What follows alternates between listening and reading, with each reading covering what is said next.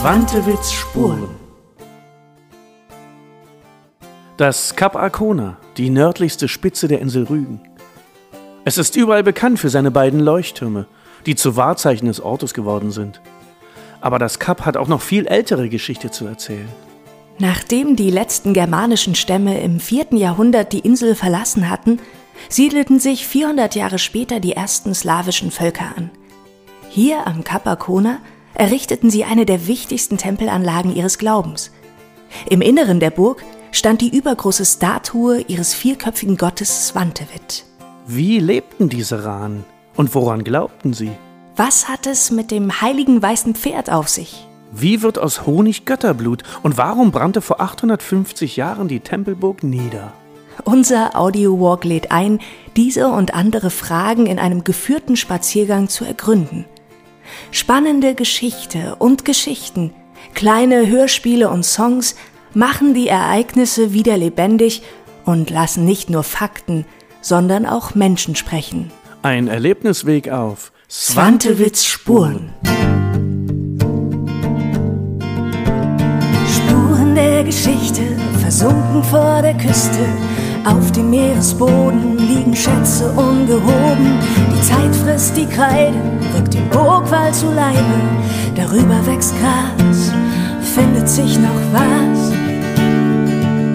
Und rings um die See, hör und versteh, nimm dir Zeit, du kannst wählen und lass dir erzählen.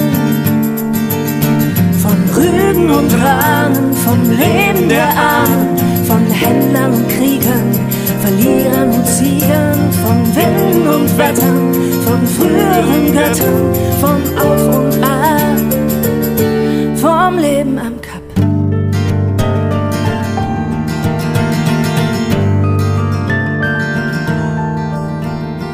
Wahrheit oder Dichtung, die Reste einer Festung, verloren durch die Zeit.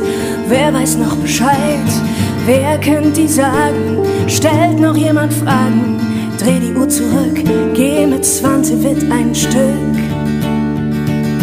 Und rings um die See, hör und versteh, nimm dir Zeit, du kannst wählen und lass dir erzählen. Von Rügen und Rahn, vom Leben der Ahnen, von Händlern und Kriegern, Verlierern und Siegern, von Winden und Wettern, von früheren Göttern, vom Auf und Ab,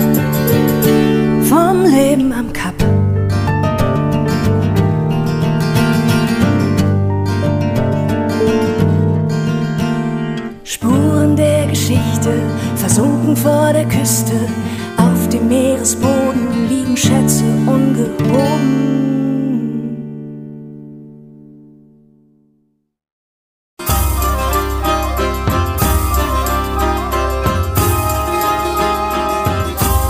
Swantewitz Spuren. Hier am Gellort fällt der Blick hinaus auf die weite See. An sonnigen Tagen kann man über das Wasser die dänische Küste erahnen. Und von dort sind sie einst gekommen, die christlichen Eroberer. Die Rügenslawen, auch Ranen genannt, die im 12. Jahrhundert hier auf der Insel lebten, waren Bauern, Händler, Fischer und Bootsbauer. Sie verstanden sich aber auch auf die Kunst der Piraterie. Sie waren beides, friedliche Kaufleute und gefürchtete Plünderer. Das war den christlichen Dänen ein Dorn im Auge, genau wie der Götterglaube der Ranen. In den Geschichtsbüchern kann man lesen, dass der dänische König Waldemar seinen Freund und Berater Erzbischof Absalon von Lund zu einer dringenden Unterredung aufsuchte, um diesem Treiben ein Ende zu setzen. Stellen wir sie uns so vor.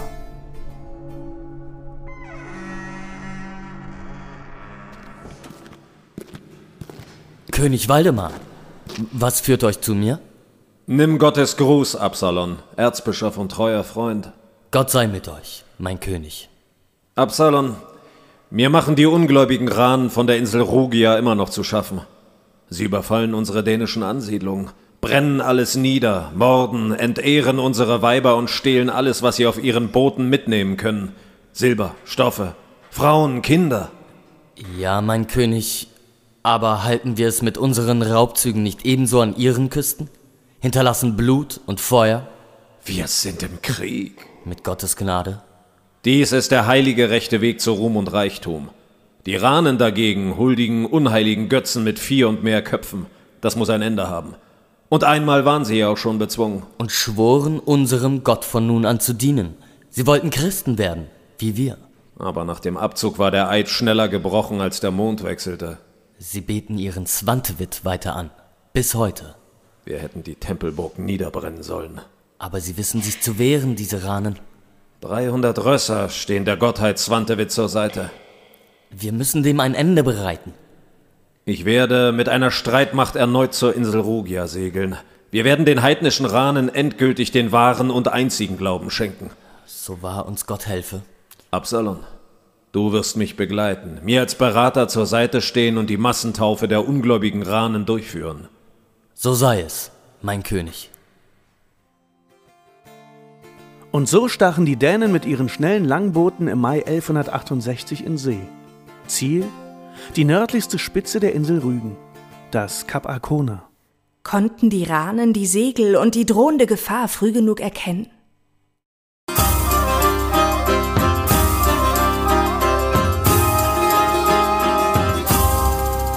Swantewitz Spuren. Hier auf den Wegen und Straßen um das Kap Arkona fahren auch heute noch Pferdekutschen, die Gäste ans Nordkap bringen. Sieht man die Pferde hier auf den saftigen Wiesen weiden, kann man sich gut vorstellen, wie auch früher hier die Pferde der Rahn gemütlich grasten. Eines allerdings hatte besondere Eigenschaften und auch einen ganz besonderen Herrn. Und von diesem stattlichen Tier erzählt die folgende Geschichte. Sieh dir die Sterne an, Liebster. Wie schön sie leuchten. Ja, wunderschön. Ich habe noch eine Überraschung für dich. Eine Überraschung? Vorhin drüben am Acker sah ich etwas Glänzendes an einem Dornenstrauch hängen. Vom Mondlicht beschienen sah es aus wie ein silberner Faden. Wirklich? Was ist es? Weiß leuchtende Schweifhaare. Schöner als alle Rosshaare, die ich je gesehen habe. Das müssen Haare vom heiligen weißen Pferd unserer Gottheit Swantewit sein. Dann sind sie auch heilig. Ich will sie dir schenken. Sie werden dir Glück bringen. Eine Glückssträhne. Aber weißt du denn nicht, dass es streng verboten ist, Haare aus seiner Mähne oder seinem Schweif zu zupfen? Nur der Priester darf das Pferd reiten, füttern und pflegen. Ja, aber ich hab sie ja nicht gezupft. Das Ross muss an dem Dornenstrauch hängen geblieben sein bei seinem nächtlichen Ausritt. Also stimmt es, dass Swantewit nachts mit dem Pferd ausreitet, um gegen die Feinde unseres Heiligtums zu kämpfen? Die Hufe sollen so manchen Morgen mit Lehm bedeckt sein. Und sein Körper mit Schweiß. Dann ist Swantewit auch in dieser Nacht auf ihm geritten. Du hättest ihm begegnen können, du Glücklicher. Nimm die Strähne und verstecke sie an einem geheimen Ort. Danke, Liebster. Küss mich und erzähl mir von dem Orakel, dem du beigewohnt hast. Schon wieder? Na gut. Vor vier Wochen war es. Eine Seefahrt wurde beschlossen, um Beute zu machen. Der Tempeldiener legte Lanzen aus, über die das heilige weiße Pferd zu schreiten hatte. Um das Gelingen des Vorhabens vorherzusagen. Genau. Tritt der Schimmel zuerst mit dem rechten Huf auf, so wird die Fahrt siegreich sein und wir werden Gold und Schätze mitbringen. Aber Aber das heilige Pferd trat zuerst mit dem linken Huf über die erste ausgelegte Lanze. das bedeutet keinen guten Verlauf der Fahrt. Sehr richtig. Und so wurde von unserer Beutefahrt abgelassen. Und du bliebst hier bei mir. Ja, Zum Glück. ja, wir blieben auf Rugia. Leider. Es sollte doch meine erste Reise als Krieger werden. Ich habe mich so darauf gefreut, unserem Volk ein tapferer Kämpfer zu sein. Deine Gelegenheit wird kommen. Warum so eilig? Warum so schnell weg von mir? Es wird bald hell. Ich muss jetzt zurück. Die Mutter erwacht früh. Swantewit, beschütze dich und uns alle. Gute Nacht, Liebster. Gute Nacht. Und hüte die silberne Strähne.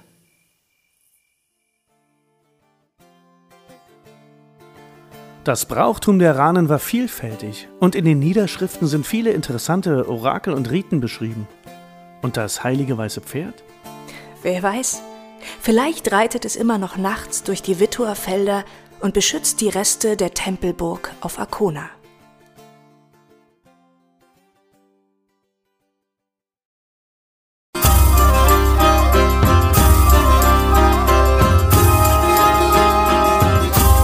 Swantewitz Spuren Heute wird das Kap täglich von Touristen aus vielen Ländern bereist.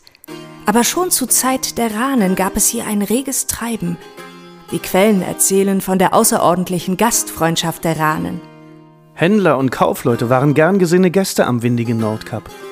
Bei Ausgrabungen am Burgwall fanden sich viele weitgereiste Dinge. Münzen aus dem Orient, Perlen aus Italien, fein gearbeitete Schwerter aus Franken.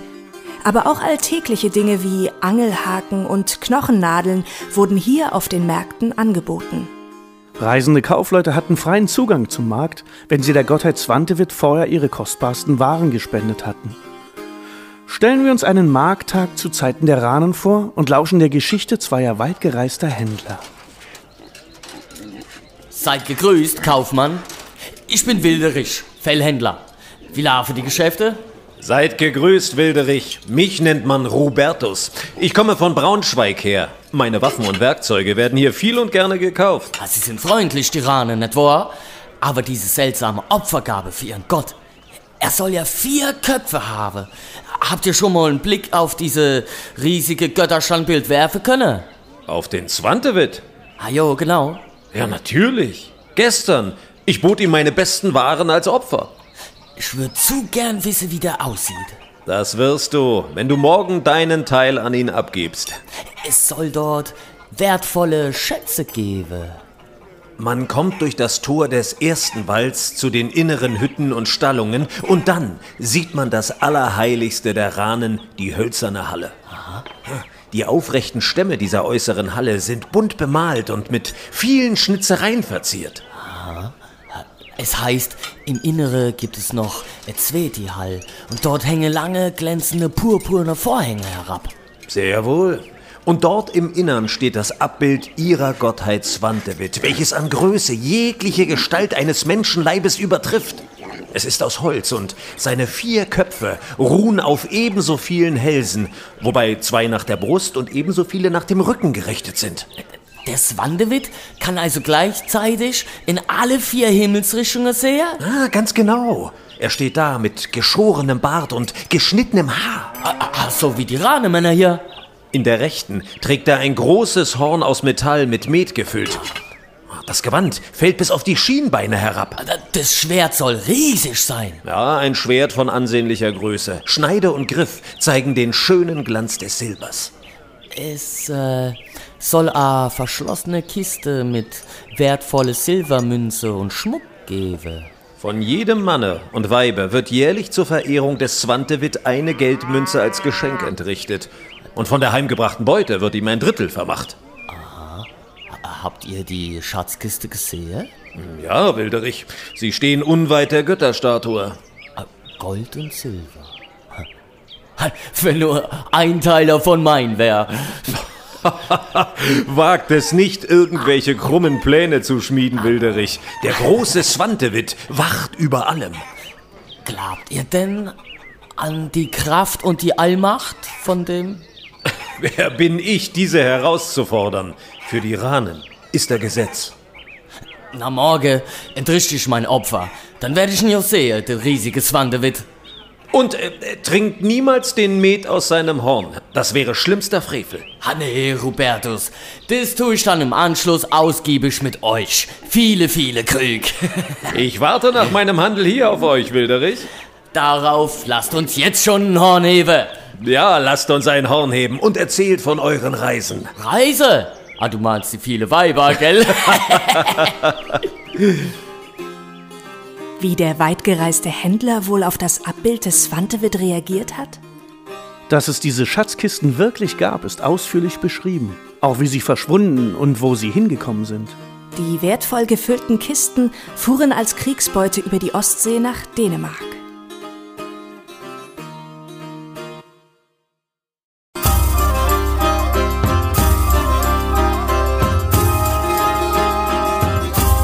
Swantewits Spuren Der Zusammenhalt der Ranen und ihr soziales Miteinander sind wirklich erstaunlich für das 12. Jahrhundert. So erwiesen sie ihren Eltern die sogenannte schuldige Ehre.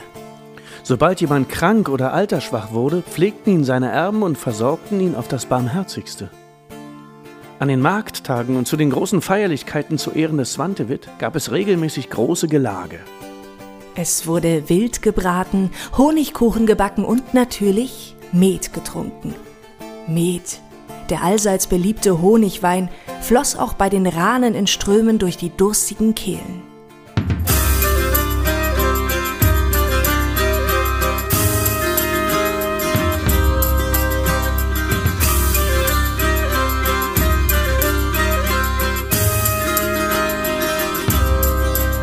Was trinken die Ranen, wenn der Wind sich dreht? Was trinken die Ranen, wenn das Segel sich bläht? Was trinken die Ranen, wenn der Vollmond steht? Was trinken die Ranen von früh bis spät? Mit, mit, mit.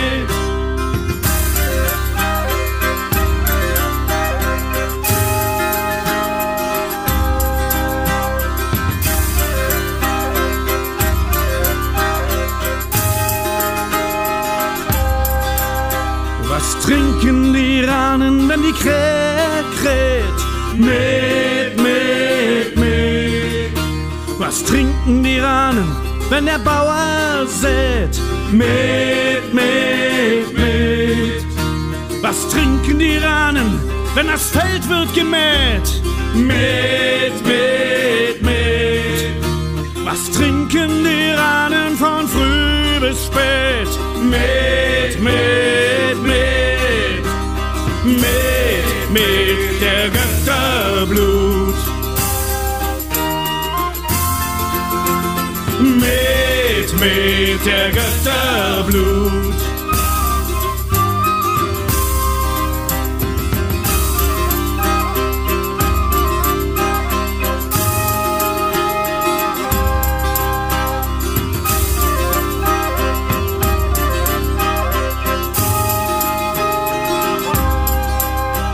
Was trinken die Ranen bei Rivalität? Mit, mit, mit. Was trinken die Ranen? Wird Freundschaft verschmäht? Mit, mit, mit. Was trinken die Ranen, wenn einer geht?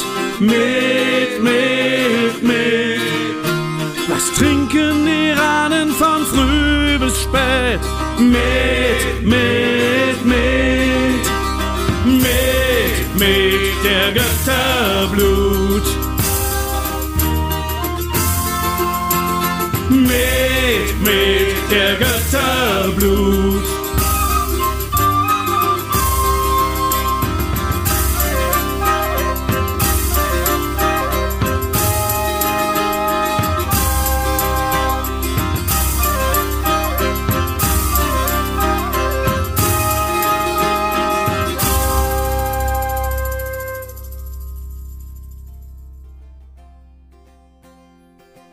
Die Beliebtheit des Met hatte sicher auch mit seiner sehr einfachen Herstellung zu tun.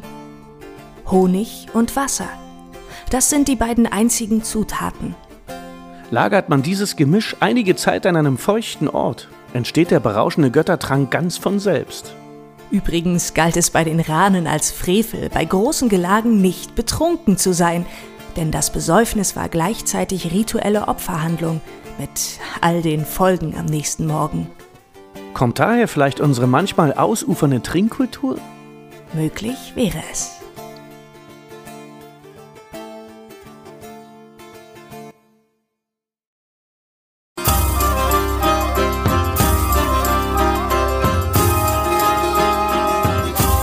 Swantewitz Spurlo. Hier am Burgwall hat sie stattgefunden, die Erstürmung der Tempelburg im Jahr 1168.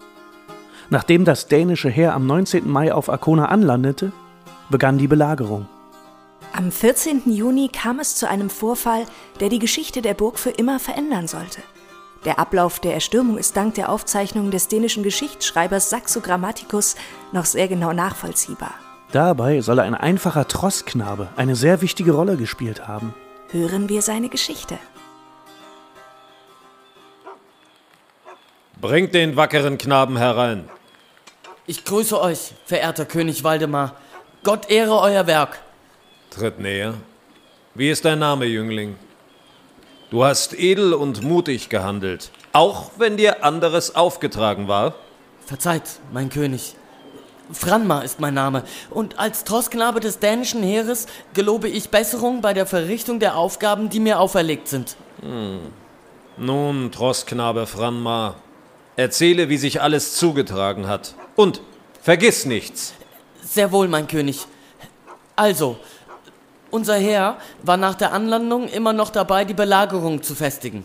Die einen machten sich an den Ställen zu schaffen, andere machten die Zelte und Unterkünfte regendicht. Wieder andere brachten die Wurfmaschinen an den Burgwall heran. Ich sollte Feuerholz sammeln für die Feldküchen. Ihr, mein König, hattet vor der Tageshitze Zuflucht in eurem Lagerzelt gesucht. Ja, ja, Knabe, ich weiß, wo ich mich befand. Weiter. Sehr wohl, mein König. Ich gelangte durch mein Tun also dicht an den Burgwall heran und sah den Turm und das Tor unbesetzt, welches zum Schutz mit Erde zugeschüttet war. Keine Wache ließ sich blicken. Es war nur die Flagge mit der vierköpfigen Figur zu sehen. Hm, den unsäglichen Zwanterwitt meinst du wohl? Ja, mein König. Ich bemerkte aus der Nähe, dass die am Tore angehäufte Erde in sich zusammengesackt war. Und ich gestehe, mein König, aus Übermut äh, fing ich an, mit der Steinschleuder auf die Flagge zu schießen. Meine Kameraden taten es mir gleich. Und nachdem unser Tun von den Leuten auf Arkona anfangs eher belächelt wurde, fingen sie nach und nach an, sich zu wehren und zu kämpfen. Äh, auch uns kamen Männer zu Hilfe. Hm, aus dem leichten Spiel der Knaben wurde also ein echter Kampf der Männer. So war es, mein König. Ich bat meine Genossen, ihre Lanzen mitten in den Erdwall zu schießen, damit ich wie an einer Leiter emporklettern konnte. Dann rief ich, gebt mir Stroh an Lanzen hoch, damit ich Feuer legen kann. Stahl und Feuerstein hatte ich dabei. Und dann hast du das Feuer entzündet. Genau, mein König. Als das Feuer entfacht war, sprang ich nach unten und unsere Leute fingen mich auf. Als die Ranen den Rauch erblickten, wussten sie nicht, ob sie lieber uns oder das Feuer bekämpfen sollten. Sie versuchten den Brand zu löschen, aber bald fehlte es an Wasser. Und als sie mit Milch löschten, entfachten sie dadurch das Feuer noch mehr. Das Feuer, das besonders an dem Pfosten und Säulen Nahrung fand, verzehrte den hölzernen Turm. Und bald stand alles in hellen Flammen. Ich hörte, viele Kämpfer wurden von den Trümmern erschlagen. Ich sah es mit eigenen Augen, mein König. Die Burg brennt immer noch. Rauchschwaden stehen über der Ostsee. Hm. Und nun hat das siegreiche Heer Hunger und es ist nicht genügend Feuerholz da, weil du deine Arbeit nicht verrichtet hast.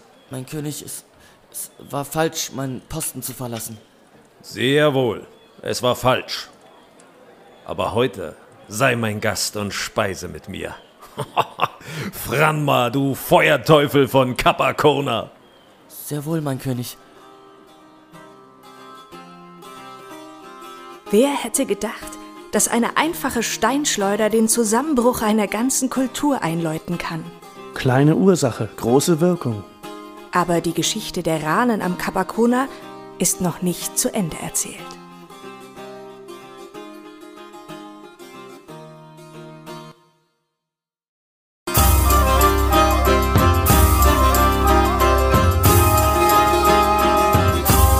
Swantewitz Spuren Während der heftigen Kämpfe um die Tempelburg soll es, glaubt man dem Geschichtsschreiber Saxo Grammaticus, zu einem Gespräch zwischen dem Anführer der Ranen und dem Erzbischof Absalon von Lund gekommen sein. Der Ranenanführer bat um das Ende der Kämpfe, um seinem Volk eine Chance auf Kapitulation zu geben. Der dänische Erzbischof willigte unter der Bedingung ein, dass die Ranen auf das Löschen des Brandes verzichteten. Schweren Herzens sahen die Ranen ihre Burg niederbrennen.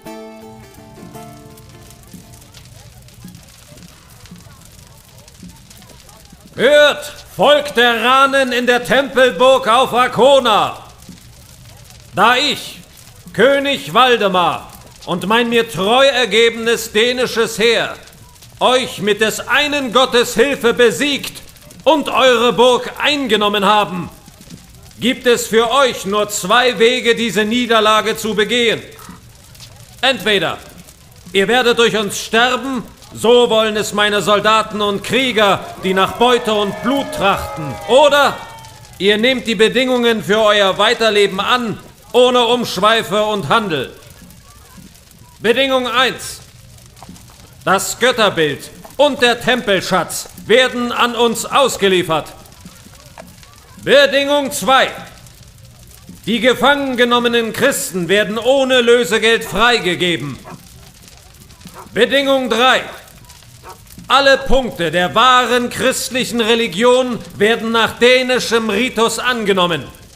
Hierzu findet eine Massentaufe statt. Bedingung 4. Die Äcker und Güter eures heidnischen Gottes werden für die Zwecke der christlichen Priesterschaften verwendet. Ihr zahlt jährlich von jedem Joch Ochsen 40 Silberpfennige als Tribut. Bedingung 5. Zur Sicherstellung dieser Forderungen werdet ihr 40 Geiseln stellen. Kinder, Frauen und Männer. Das sind die Bedingungen, nach denen ihr weiterleben und auf Rugia verbleiben dürft. Nehmt an oder nicht. Dies ist euer Entscheid. Ihr habt die Wahl.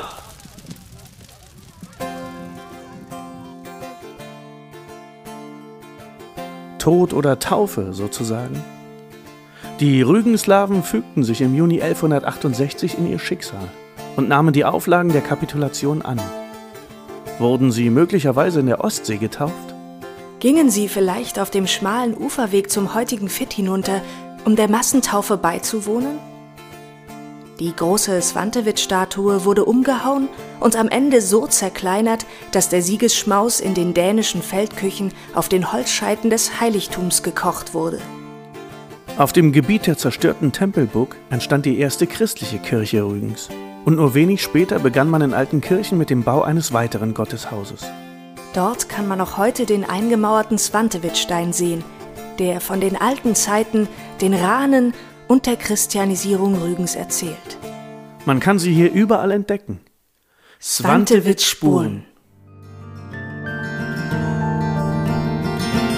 Wahrheit oder Dichtung, die Reste einer Festung, verloren durch die Zeit.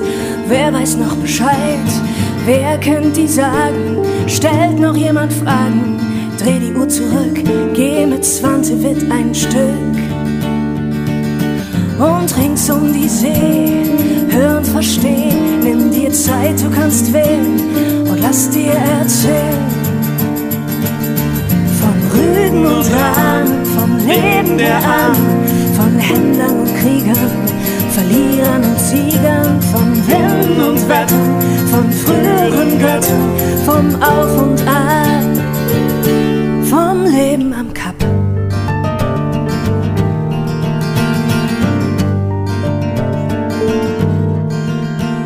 Spuren der Geschichte, versunken vor der Küste, auf dem Meeresboden